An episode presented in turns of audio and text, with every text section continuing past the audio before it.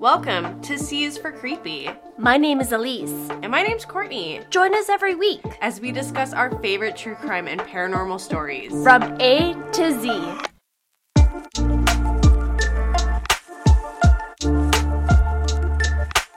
Hey guys, welcome back to C is for Creepy.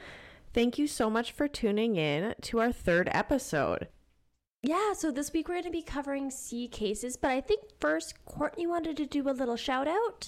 Yes, so we got some of the numbers, and we're so excited to see that we have listeners in the United States and in Belgium. Like, that is wicked. So, Woo, go Belgium! Yeah, go Belgium, go the States, and thank you to everyone in Canada that listened. It's so great to see all of the support. It's wonderful. I'm actually over the moon over the amount of support we've been getting.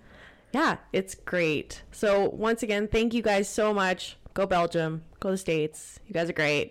Also, go Canada. Also, go Canada. okay, so yeah, we're going to be talking uh, C cases today, or stories, I guess. Um, this week I'm pairing C with cold case. So, a cold case is a crime or a suspected crime that has not yet been fully resolved and is not the subject of current criminal investigation, but for which new information could emerge from new witness testimony, re examined archives, new or retained material evidence, or fresh activities of a suspect. And I will admit, I just ripped that from Wikipedia. okay, so advances in DNA testing has helped close a number of cases. Criminal cases labeled as cold can be so for a few different reasons. Crimes that don't generally have a statute of limitations but remain unsolved could be considered cold. Cases where a suspect has been tried and not convicted will leave the case open as well. So, here's a fun little Canadian fact. In Canada, it is not a crime for adults to go missing. You can just disappear. That's interesting. Yeah, I was a little surprised when I heard that. But you would think that it would be because of all the manpower that like would go behind say a search party for you like if you just disappeared and didn't tell anybody I know I would be panicked and I would be like, hey, let's go look for her. Let's make sure, you know, like, let's make sure she's not dead in a ditch somewhere. So you would think that there would be some repercussions from that aspect. I totally get that, but like, there's also victims of domestic violence trying to escape abusers. And if their abuser reports them missing, maybe that person doesn't want to be found. And there should be no like nothing wrong with needing to escape a situation like that. Oh, totally. Yeah. So I, I just thought that that was an interesting fact. I didn't realize that that was a thing. Um, well, I guess how can they prosecute you for going missing? Yeah, like yeah, you you should just be able to up and leave your life. It's no big deal. I guess, yeah. yeah. So there's also no waiting period to report somebody missing. So there's lots of people that are like, you gotta wait 48 hours, 72 hours. No, if there's something not right, you can report them as soon as you want. Like hmm. if somebody's like shows up to work every day at nine o'clock and one day they don't show up, report them. Hmm. Like, uh, like you know, within reason, but still. That's interesting. Okay. Yeah. You also don't have to be a relative to report somebody missing. I did know that. Okay. So, like I said, if your friend or coworker vanishes without reasonable explanation, a report can be made. Well, so, that's good. Yeah. Yeah, you don't have to just wait for family. Okay, so I am covering the Highway of Tears today. I had heard a lot about it growing up, but until I started doing research for today's episode, I really didn't know how sinister this highway really was. This is the highway to Alaska. No. Uh well I'll tell you I'll tell you all about it. Okay. Okay. So, I would also like to preface this case that the Highway of Tears has over 40 victims, um, including bodies being discovered or people going missing while near this highway. Given the amount of time that we have to record, I'm not going to cover every single case, but there is quite a few. I'm just going to be covering a specific time frame and like certain like very specific cases. Okay. Okay. Given, like, saying that though, that it definitely does not take away from the people that I'm not covering. They are out there, and like, I just don't want their deaths not to be acknowledged as well. So, Yeah, that to totally that makes out there. sense. So, for people who do not know, the Highway of Tears is a stretch of Highway 16 that runs from Prince George, British Columbia to Prince Rupert, British Columbia. It is a 725 kilometer corridor where many missing and murdered, mostly Indigenous women's remains have been discovered, starting in 1969. This is such a terrifying road. Like It's- yeah. every time you go on a road trip, it's it's there. Mm-hmm. Yeah. Oh. Okay. Hit me. So the name Highway of Tears was coined by Florence Naziel during a vigil held in Terrace, BC in 1989. The small reservations of northern BC are isolated and offer minimal economic growth, with unemployment rates being at 92% in some communities. Lack of funding is detrimental to the way people in these communities are able to get around, with lack of transportation forcing many people to have to rely on hitchhiking. No. Yes. There's also insufficient like cell reception or telecommunication lines in the area. So like it's a very isolated part of Canada. Well, you're in the middle of nowhere. You Yeah. you have forests Yeah. for kilometers Mhm. with nothing but one road going in or out. Yeah. No, or like if there is a, another road, it's a logging road. It's not paved. It's it's isolated. Yeah. So It's scary. It is.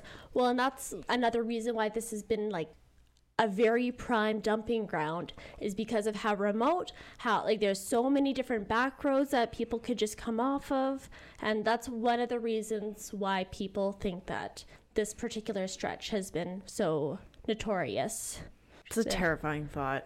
It is. Honestly, this road is what made me not that I would, but it made me always afraid of like other people driving, like hitchhiking. Like, mm nope.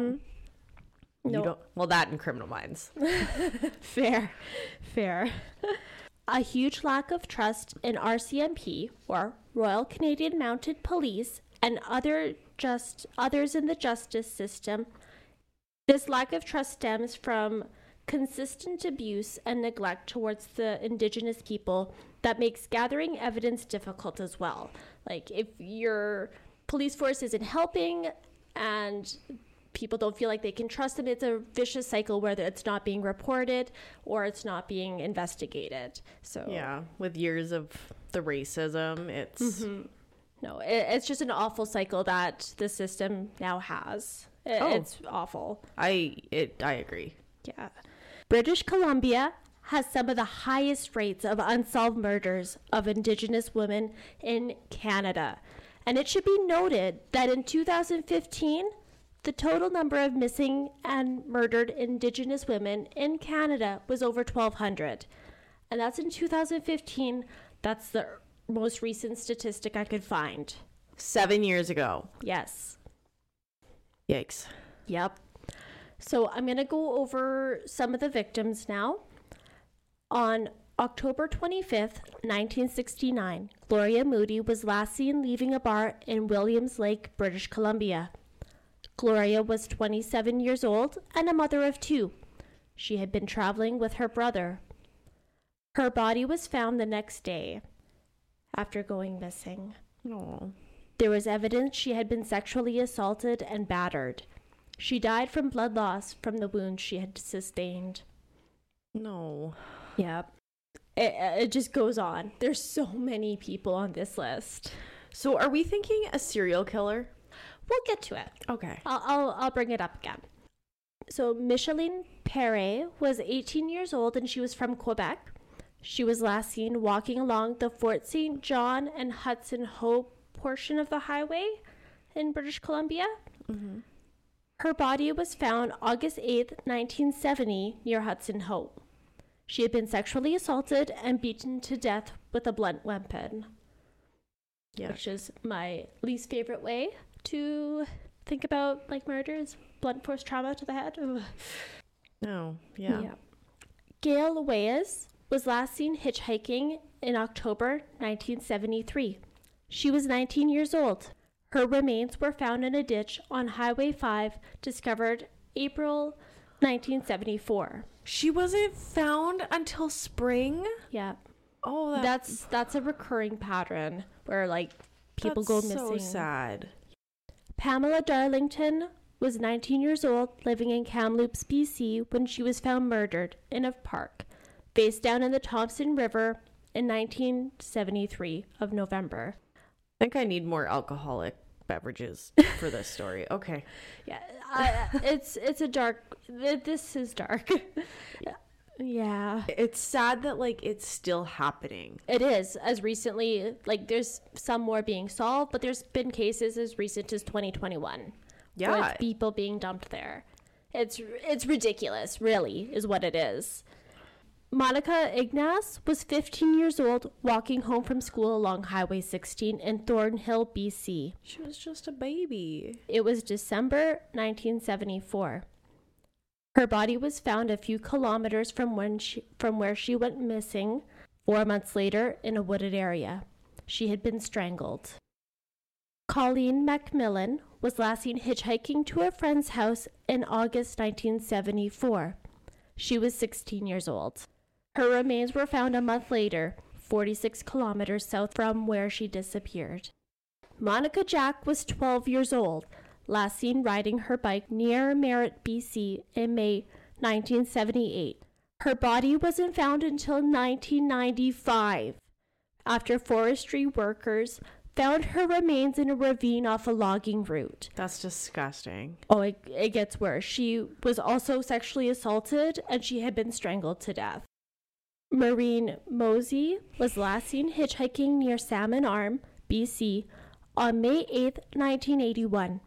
She was 33 years old. Her body was found severely beaten at the end of a runoff lane leading to Highway 97. So, to keep track, that was eight murders mm-hmm. just straight up murders and it took 12 years for the police to really like gain any sort of attention towards it That's disgusting. right so in 1981 referred to as the highway murders all of the cases involved women that either like were last seen or found dead near the highway and or other runoff roads in BC the RCMP decided to hold a conference to investigate these crimes Around 40 detectives from BC and Alberta attended the conference. While they did notice similarities in the cases, such as vehicles and persons of interest, women continued to go missing or were found murdered. And I've got some more murders for you. I'm very sorry. Oh my god. In 1983, Shelley Pascal was 16 years old when she went missing from Hinton, Alberta. Why are they always children?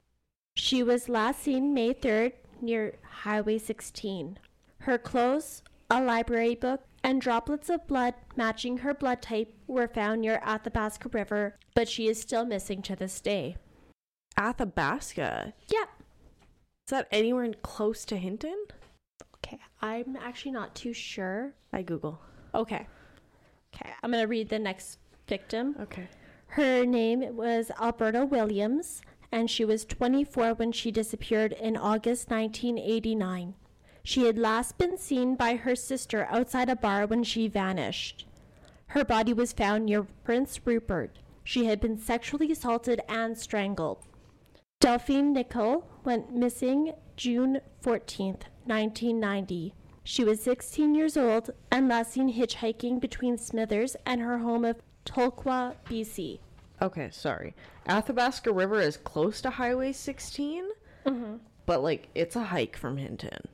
Oof. The fact that they were searching that far out and they were still able to Yeah, find just that. items. Mm-hmm. Pretty much. Ugh. In 1994, Ramona Wilson was 16 years old when she was last seen hitchhiking to a friend's house June 11th. Her body was found April 1995 near the Smithers Airport. That's horrendous. Yeah. The fact that it's taking so long to find the bodies, if they even find them. Well, that's like I said at the beginning, that's one of the reasons why people think that this is such a prime area for serial killers. More than one. Oh, to definitely. operate. Well, the same killers, I guess there is chances, but it sounds like one man chooses strangulation while the other chooses blunt force trauma. Yeah. Why why after the 2000s when this started becoming not even even before that did this not become like a actually patrolled area? I'm going to be honest with you, like we've driven this horrible road, I think quite a few times, and once you pass Jasper, there's not a whole lot going on. There's mm-hmm. no cops, there's no RCMP, there's nothing. And you're just in a desolate area where your radio doesn't even work. Yeah. No, it's It's atrocious. Why is this not like a thing that there's just constant patrol on the road? so I'm going to touch on that later, but I totally agree with you. It's outrageous. It's absolutely outrageous. Or maybe it is a cop that's picking these people up. You never know. I mean, really, you never know. Well, think about it. Like, if you're hitchhiking and you know you're on the highway of tears, you're not going to get in a car with some person that, like, looks sketchy. So I agree with you, but also like just thinking about the area with that distrust between police and indigenous people, They might not even get in the police I car. wouldn't. I This is wouldn't risk that. Not even a chance of it. Oh, man, that's horrible. It is. It's just horrible on all sides. Actually, I was watching a documentary for the case that I'm covering called Highway of Tears, Mm-hmm. and it was directed by Matt Smiley. Did an awesome job. Um, Nathan Fillion actually narrated it. It was super good. Good Like, hometown the- boy. right? So um, one of the women in there was like, "Yeah, when you're hitchhiking, you always go to the truck stops. Those guys are the most trustworthy." So, I mean, like it's just a part of life for them. Like, if you don't have a vehicle? What are your options? It's hours to get from your community to the university if you're going to school, and lots of the school even know, like, oh, these people come in by hitchhiking. It's insane. Like, you just chose the wrong truck. I know, That's so, that's awful. right? You would think that there would be some funding or something to like, especially for these little kids, like 12. Mm-hmm. Why was a 12 year old hitchhiking? She wasn't hitchhiking. She Oh, was she was riding a bike. She was riding a bike, and like her family saw her, and then Gone. she was gone. That makes my skin crawl. Mm-hmm. Okay. Okay, so I'm physically upset. I've got a few more to go. Oh my God. Okay. I've got a few more to go, and like Okay. I said, this is just some of them. I, I think you're going to need to go into like a deeper dive on this Oh, I will like a definitely bonus be. episode. I will definitely be covering more to it. It's just like I said, with the time that we have. I will definitely be coming back to this because I am just so filled with rage over this. Uh, yeah. So, Roxanne Thiara was 15 when she vanished November 1994 from Prince George. She had been working as a prostitute and told a friend that she was meeting a client. Oh my God. Her body was found near Burns Lake off Highway 16 and she had been stabbed to death. And I don't like the phrase working as a prostitute, but I, I couldn't find out like any other way to phrase it. The lady of the night. I'm yeah, she's 15. Like she's doing it to survive. So Ugh. like I, I don't know how else to word it. There is no better way to word that. Uh yeah. Um It's all bad. Alishia Germaine was also 15 years old when her body was discovered near an elementary school close to Highway 16 on December 9th, 1994. If they ever find these people, they deserve to be strung up by their toes and just baked in the sun forever. That should be their punishment. Yeah. You starve to death with sunburn. Oh, man. No, it's awful. She had been attending a Christmas party for street kids and had told a youth worker she had to leave briefly but would come right back. And she was found hours later by some other teenagers, and she also had been stabbed to death.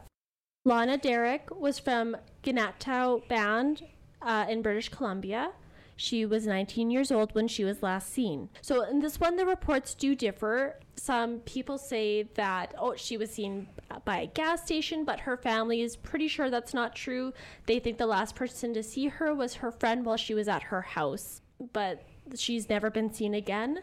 And that was October 7th, 1995.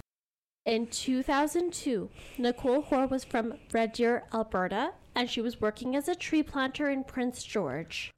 At 25 years old, she was last seen hitchhiking west towards Smithers on June 21st, and she was super close with her family. She called them all the time, but That was two years ago. 2002 2002. was not two years ago. Oh, so, it feels like it was, but it was. sorry. I wasn't. I thought you said 1995. No. Or she was born in 19. I don't know. No, no, she was 24 years old in 2002. I'm just frazzled at this whole story.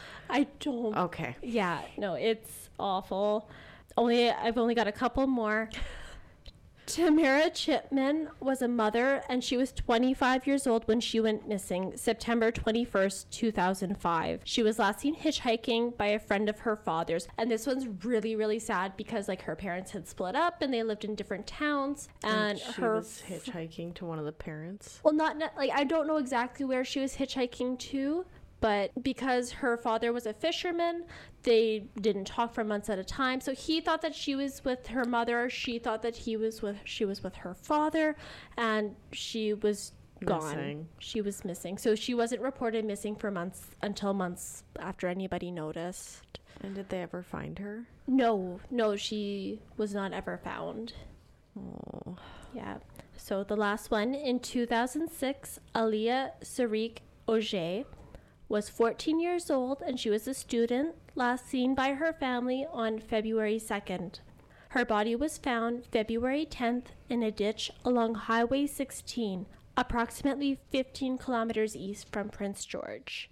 So, due to the common nature between three of the victims, Alishia Germaine, Ramona Wilson, and Roxanne Thiara, BC's RCMP Unsolved Homicide Unit created a special project. It's called the EPANA Project. Fall of 2006, EPANA came up with the criteria needed for the missing women to be included in their investigation.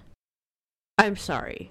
There's a criteria Oh, there sure, there sure is. for you to be deemed a victim of the Highway of Tears? Well, not to be a victim of the Highway of Tears, but for the EPANA project to investigate your disappearance or murder. The fuck is that?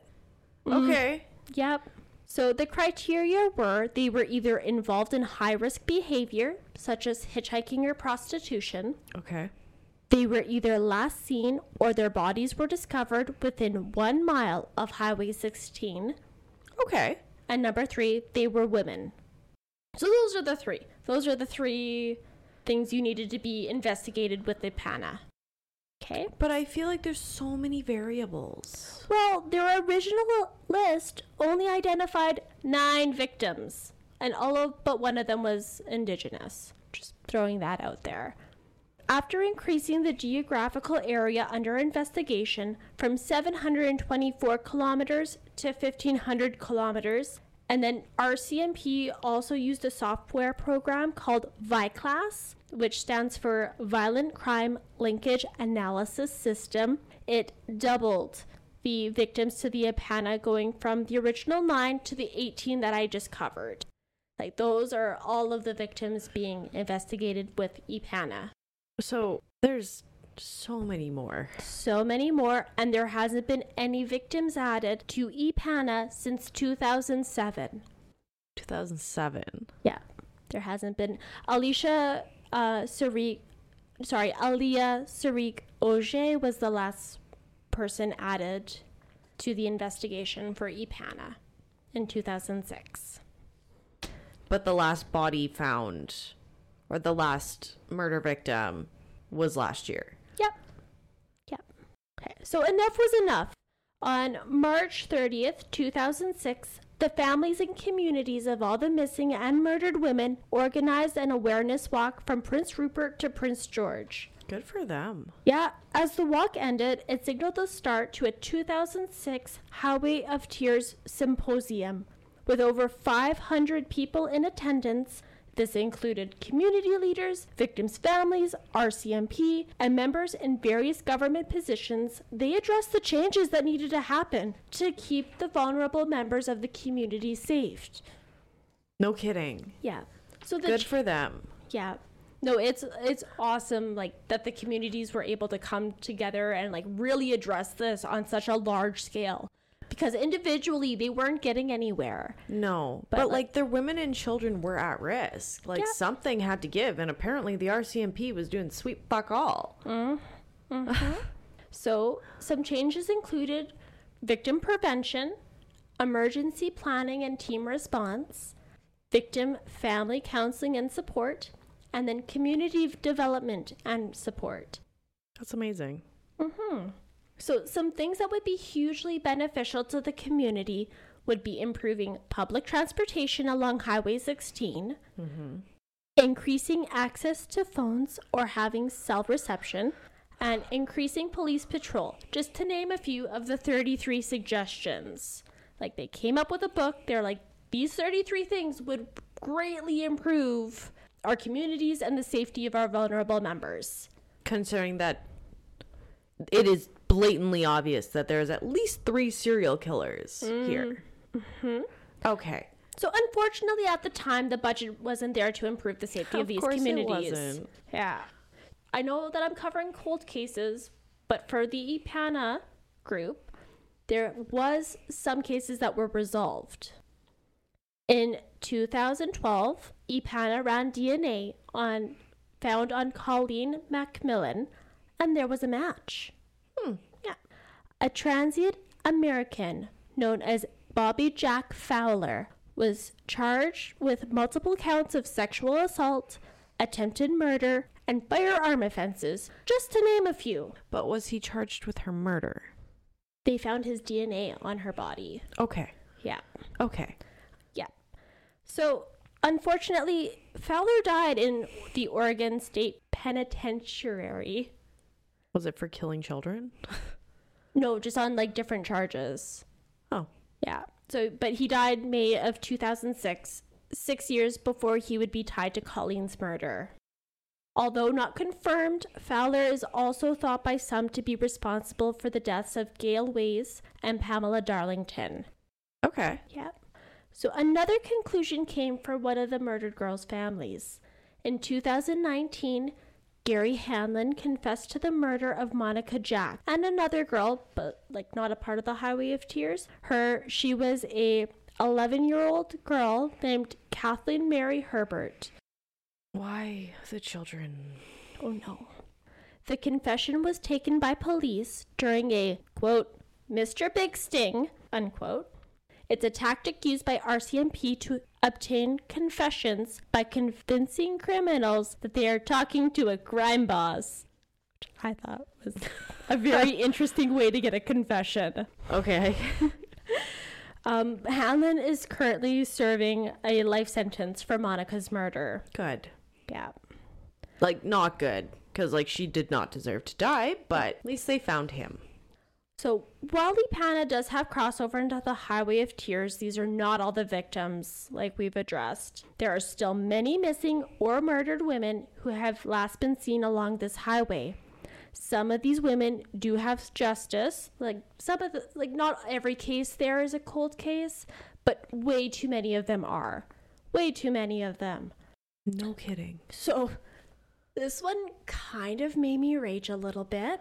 Well, the RCMP website for Project EPANA said that there is no such thing as a cold case. The last update on their site was 2016. They're a cold case.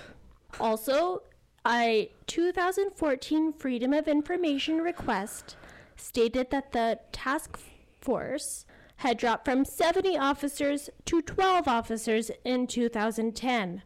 Oh, budget cuts, hey? hmm Huge budget cuts. So, I think my next question here is there any First Nation voices on that task force?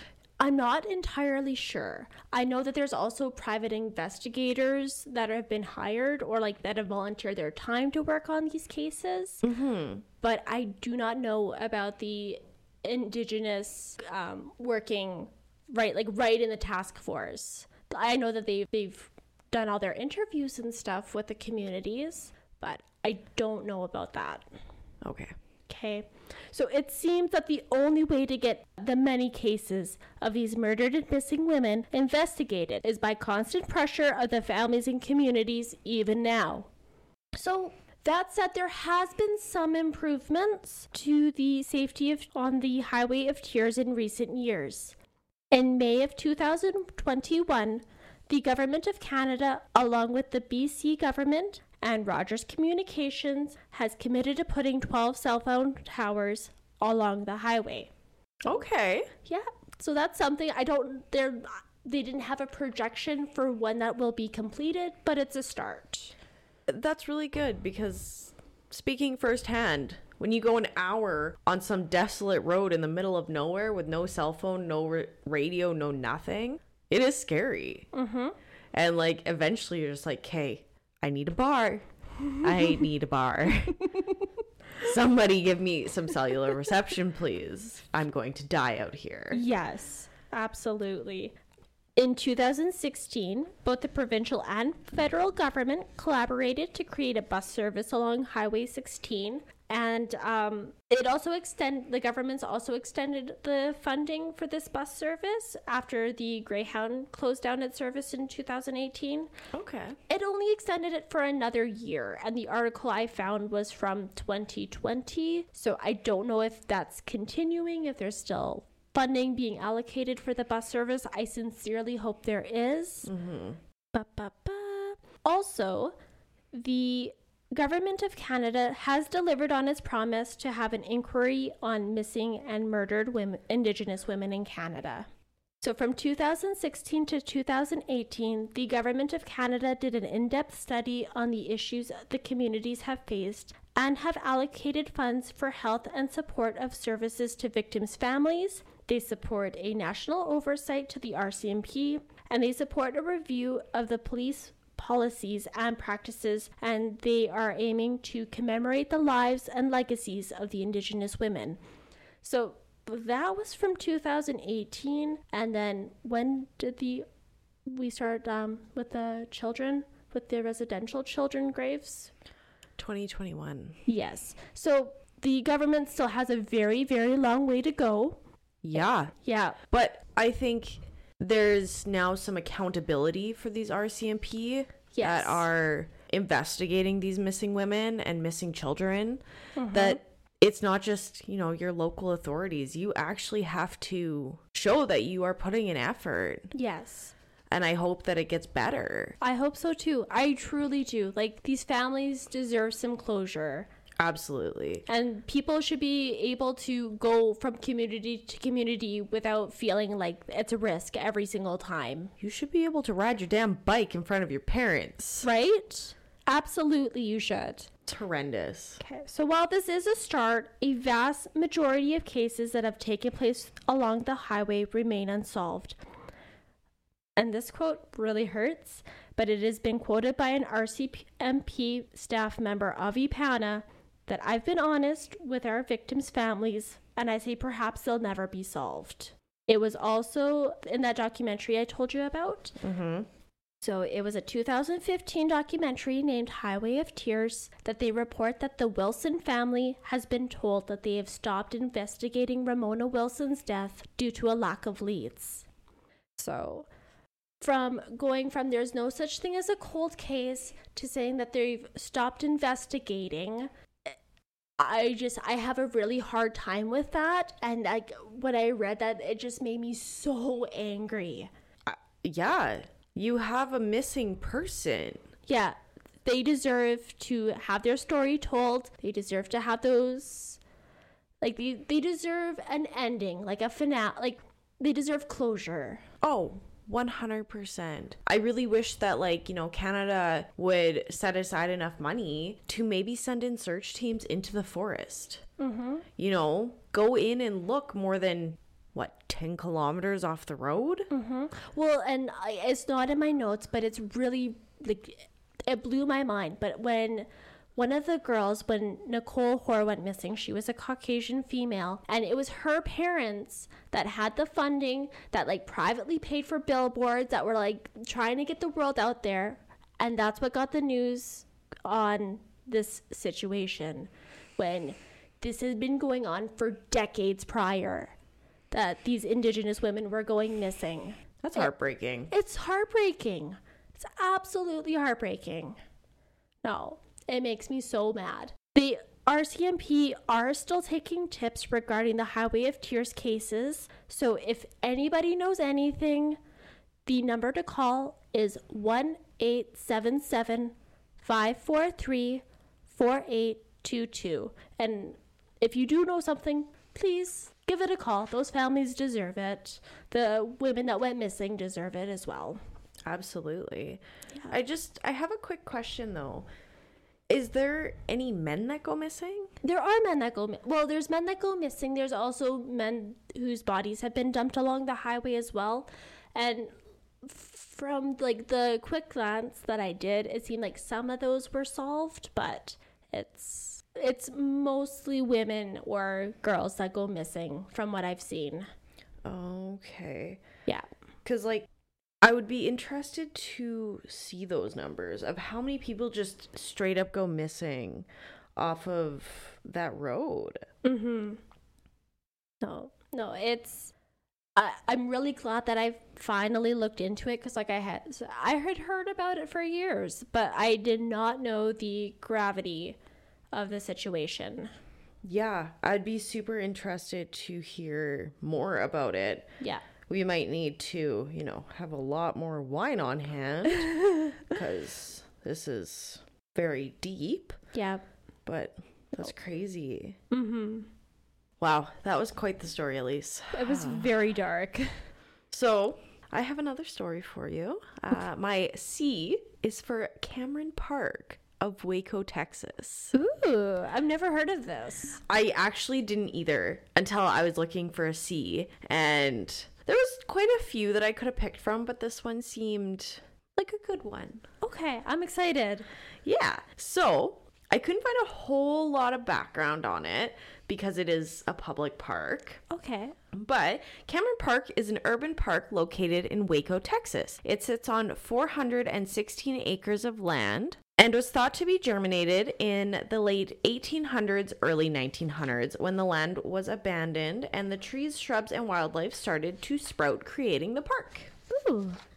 Hmm. The park was dedicated on May 27th of 1910 and named in memory of Waco philanthropist and lumber baron William Cameron. Oh, to be a lumber baron in the 19 like in 1910? You'd be loaded. Oh my god, that's the life. Yeah.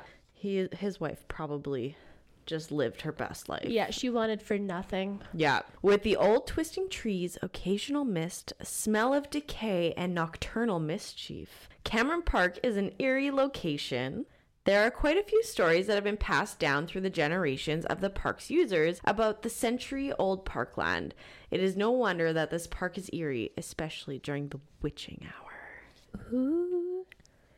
So, our first story is called Lindsay Hollow. Okay. One of the oldest Cameron Park legend on file at the Texas Collections is the story of Lindsay Hollow Road. One story goes at the end of the Civil War, local ranchers captured two cattle thieves, the Lindsay brothers, by chasing them through what is now known as Lindsay Hollow. Both brothers were slain by the vigilantes, afraid of the repercussions if the townfolk were to find out about their execution. The vigilantes buried the cattle thieves on site. This Wow. story doesn't outline exactly how they met their demise, but the unsettled spirits are said to haunt the area. Ooh. I hate that. Like, you've already tried to steal some cattle. Just be at peace. Like, move on. Just move on. You lost the battle. Yeah, just give it up. yeah. The second story goes In the late 1800s, a couple of men stole some horses. Okay, It- so cows and then horses. Is this just a thief park? It it's the same two guys. Oh. It's just two oh. different versions of the story. I see. That makes more sense. yeah. They were captured and hanged from a tree on Lindsay Hollow Road in Cameron Park. There are accounts of people who drive along or walk along Lindsay Hollow and see their bodies hanging from the trees. Oh, jeez. Oh, I don't like that. I really don't like that. Especially like in a misty forest park Hard area. pass. Mm-mm. Hard pass. Mm-mm. Mm-mm. Yeah. I, I couldn't imagine. But again, if I was that ghost and I was salty about being hanged, I would do the same thing. Well, and like I guess it depends on the type of ghost, right? Like there's like the residual hauntings and just like the spooky ooky haunted, like the the ghosts that are sentient Yeah. that know what they're doing. So maybe it's just like a residual one. Maybe he's like, I was hanged and I will always hang. Maybe. I'd like to think that I would be the spiteful. Oh, you would. Life goals. I love it. End of life goals. I love that. okay, so our next story is The Witch's Castle. Oh, I okay. I I really want a witch's castle. Same. I would love that. Same. So like I would just be the ghost hanging from trees in my witch's castle. Like Oh. I would love to just live here Yes. as a ghosty Yeah. toasty. Oh, you know what? Even as a human, probably I would be okay with living in my own. Ca- well, okay, you made a face. Uh oh. I think I'd want to be dead first. okay, let's hear it before I say too much. so the witch's castle, there are several versions of the witch at the black heart of the story. Uh oh. In some stories, she's merely a reclusive old woman who tended to rely on home remedies or natural potions for curing illness, Nice. Okay, that like like you like me. in the woods. Yes. Okay. Yeah. No matter the story, the remnants of the castle are enough to give anyone the chills. Marked by the decrepit remnants of a stone archway and the remains of a house, the area is said to reek of decaying flesh, screams, gasps, and banging noises. Okay, you almost had me until the smell of rotting flesh. Then you lost me. Oof. Yeah, No longer my ideal property. Ugh. hard. Got- no, Gotta hard keep pass. looking. So, some more wild versions of this story. yes. The first one. One telling, the witch, she's a half First Nation mother who lost her only son to the cannons of World War One and went insane. Park visitors claim to hear mad chanting and screams in the area of the ruins of an old stone structure. Oh my god. Second version. The darkest version of the story casts the witch as a Satan worshipper who sacrificed her own children to the devil before joining them in hell. That seems a little dramatic. A little. A little dramatic. Oh. Third version takes place in the late 1800s or early 1900s. A woman people suspected of witchcraft lived in the woods of Cameron Park. People went missing in the woods. Residents of Waco believed the woman was the cause of the disappearances. They formed a mob and burned the woman's house down while she was still inside. Oh. Her spirit is said to roam the woods looking for more souls to steal. Okay, but do you blame her? Because I don't. You burned my house with me in it? Yeah. Again, I'd be a vengeful spirit. Yes. but we all knew that. Fourth version involves a woman and a boy. The boy would invite his little friends over to his house, and every time the boy's friend would go missing. Supposedly, the boy was murdering his friends and hiding the bodies in Cameron Park. People took notice but blamed the woman, who they suspected was a witch. A mob burned her house down, but the boy was never found. Okay, that seems a little typical. Like boy doing it, mom takes the fall. Blame the blame the woman. The yeah, the woman's the witch. Classic. Didn't you know men can't be witches, Elyse? No, It's always the woman. no. Apparently, She's. Ugh. Yeah. So the final version focuses on a woman, quote unquote, witch, wandering the woods, and in some cases, chasing after a person in the woods of Cameron Park. The story goes the Cameron Park Witch was actually a Victorian nanny to the Cameron children before the park was dedicated. The Cameron family owned it, but while they owned it, vagrants would camp on the property.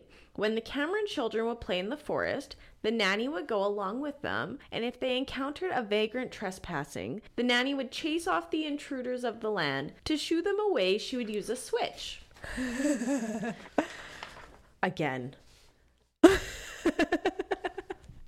Woman after my own heart.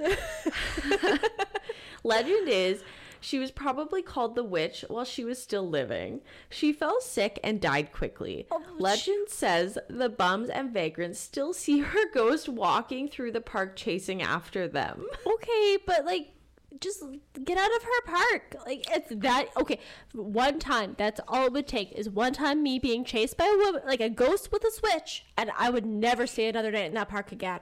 Right? She'd fetch a switch. In some cases, she would look frantic like she lost the children, and she would attack the person thinking they had kidnapped them. Oh, yeah. You wouldn't stay there twice. No. In the winter, she would be carrying a lantern, crying out for them, and whenever she came across you, she would beat you with a switch or knock you senseless. Oh my. So, I have an actual account Oh from my someone. god. I'm so excited. So, Stephen O'Burney of Waco, his account of the witch's castle.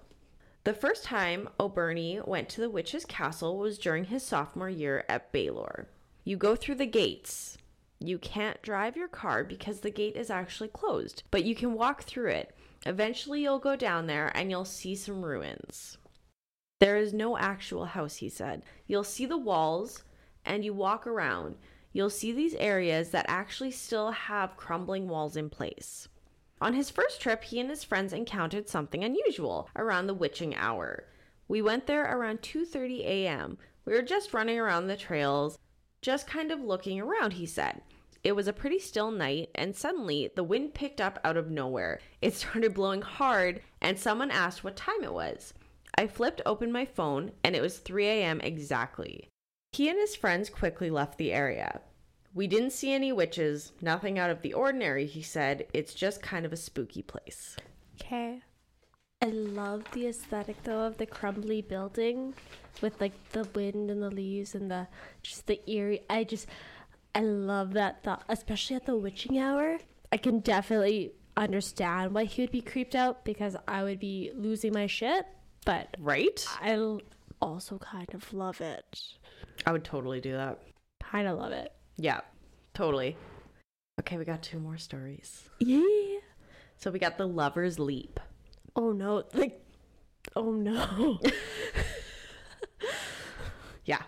A limestone rock formation called Lover's Leap overlooks the Bosque River and is the stage upon which one of the greatest melodramas of Waco's history is cast. Two similar stories come from this tale. Mm-hmm. First tale. The story goes that two young Native Americans from enemy tribes fell in love. They found themselves cornered by vengeful tribesmen and kinfolk on the limestone cliffs. Rather than live without each other, they embraced in a death pact and jumped to their deaths. Legend has it the pair can be glimpsed off the cliff when the Bosque River is running above its banks and their romantic murmuring in the rush of its water. Aww. That's so sad. The second tale, Lover's Leap story in 1912. The original can be found as part of the Texas collection. In this version of the tale, Wawa T, the daughter of the chief of the Wacos, fell in love with an Apache man. As the Apaches are threatening an attack on Wawa T, she goes to meet her lover, but a member of her tribe followed her. Wawa T's spy tells her father about the rendezvous. Her father and brother goes to kill the Apache man, but before they could kill him, the Apache and Wawa T embrace and jump off the cliff. The cliff is now known as the Lover's Leap. When the moon and river is full, the figures of the two can be seen on the cliff. Aw. Either way, I knew Lover's Leap would be sad. Either way. But at least they're still together. I mean, I guess, but still. Very sad. Very sad. Oh, I was wrong. Now there's two more stories. Yay! The motorcycle tar pits. Okay. This more modern legend originated less than 40 years ago.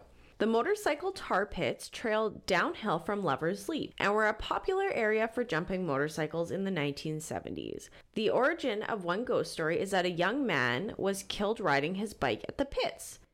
His bereaved mother came every day to the site to mourn her son's death. Even after her own death decades later, she continued to visit. People report hearing racing engines and a woman weeping. Some also say they see orbs moving through the trees near the cursed spot. Oh, those orbs are kind of freaky, especially like if there's no like film photography going on or like it's outside in the woods. That's especially creepy. Right? Ugh. But I feel bad for the mother weeping. Like It's sad. it is. Oh, This one will give you a giggle. yay. Jacob's Ladder. Jacob's Ladder, one of the park's greatest attractions, is an extremely steep set of steps climbing nearly 100 feet to the top of a cliff. Supposedly built more than a century ago by a family living at the top of the cliff, the aged structure is still usable because of its periodic renovations. Like that family knew what was up. Yeah. Especially, you know, carving that stone. Oh no, it's wood steps. They just didn't want to have to go downhill. Fair. Fair. Fair enough. Yeah. I'd rather climb a thousand steps than try and like climb up a steep hill with trees in the way. just roll down the hill at that point. Yep. Yeah, you'll you'll see the photos. Oh, I'm excited um, to see them. Yeah. So the ghost activity dates to the 1980s. According to the stories, if a couple climbs the ladder after dark, it is said they will sometimes feel invisible hands pulling at their clothes. Ew. The woman is usually the first to feel tugs of the grabbing ghost. Of course. Of course they are. Jeez. oh god, that's so disgusting. That is just so what is with you and stories about stuff being yanked or pulled or grabbed? Oh, oh. Do your ghost thing. Just stop touching me or my possessions.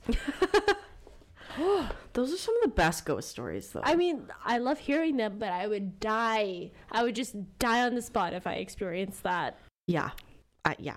So some of my references I did use was the wacotribe.com, baylorlariat.com, and of course the good old Wikipedia. Love a good old Wikipedia. What uh what a roller coaster tonight. It was uh yeah, it was quite the roller coaster. Sorry, you can hear my dog in the background. Yeah, no. So I'm really glad you were able to uh, lighten it up at the end there because I really needed that after my case. oh, for sure. The grabbing ghost. Yeah, well, not that, but you know, I, I enjoyed some of it. Well, thanks for listening everyone. Yes, thank you so much. You'll have to check us out next week to hear D's stories. And I also want to mention before we end the show, I know that we've got our like little spiel at the end where you can find us on Instagram and everything like that. But if you don't mind, if you do enjoy the show, would you please rate and review it because that'll just help us get some more boosts on the uh, different like Apple podcast ratings. It'll get our name out there a little bit more. And if you enjoy it, we'd love to hear your feedback. For sure. Some five-star reviews are always loved. Very much so. Okay, thanks for listening. Thanks. Thanks for tuning in to C is for Creepy. We put out weekly episodes every Tuesday going through the creepy alphabet. Check out our website at acast.com slash C is for creepy. Or on Facebook at C is for Creepy Podcast. Or on Instagram at C for Creepy Podcast. If you have any questions, concerns, or suggestions, please email us at cforcreepy at gmail.com. Artwork done by Alexis Daly. Check out her work at L-E-X-X-A underscore artwork on Instagram. See you next week. Bye.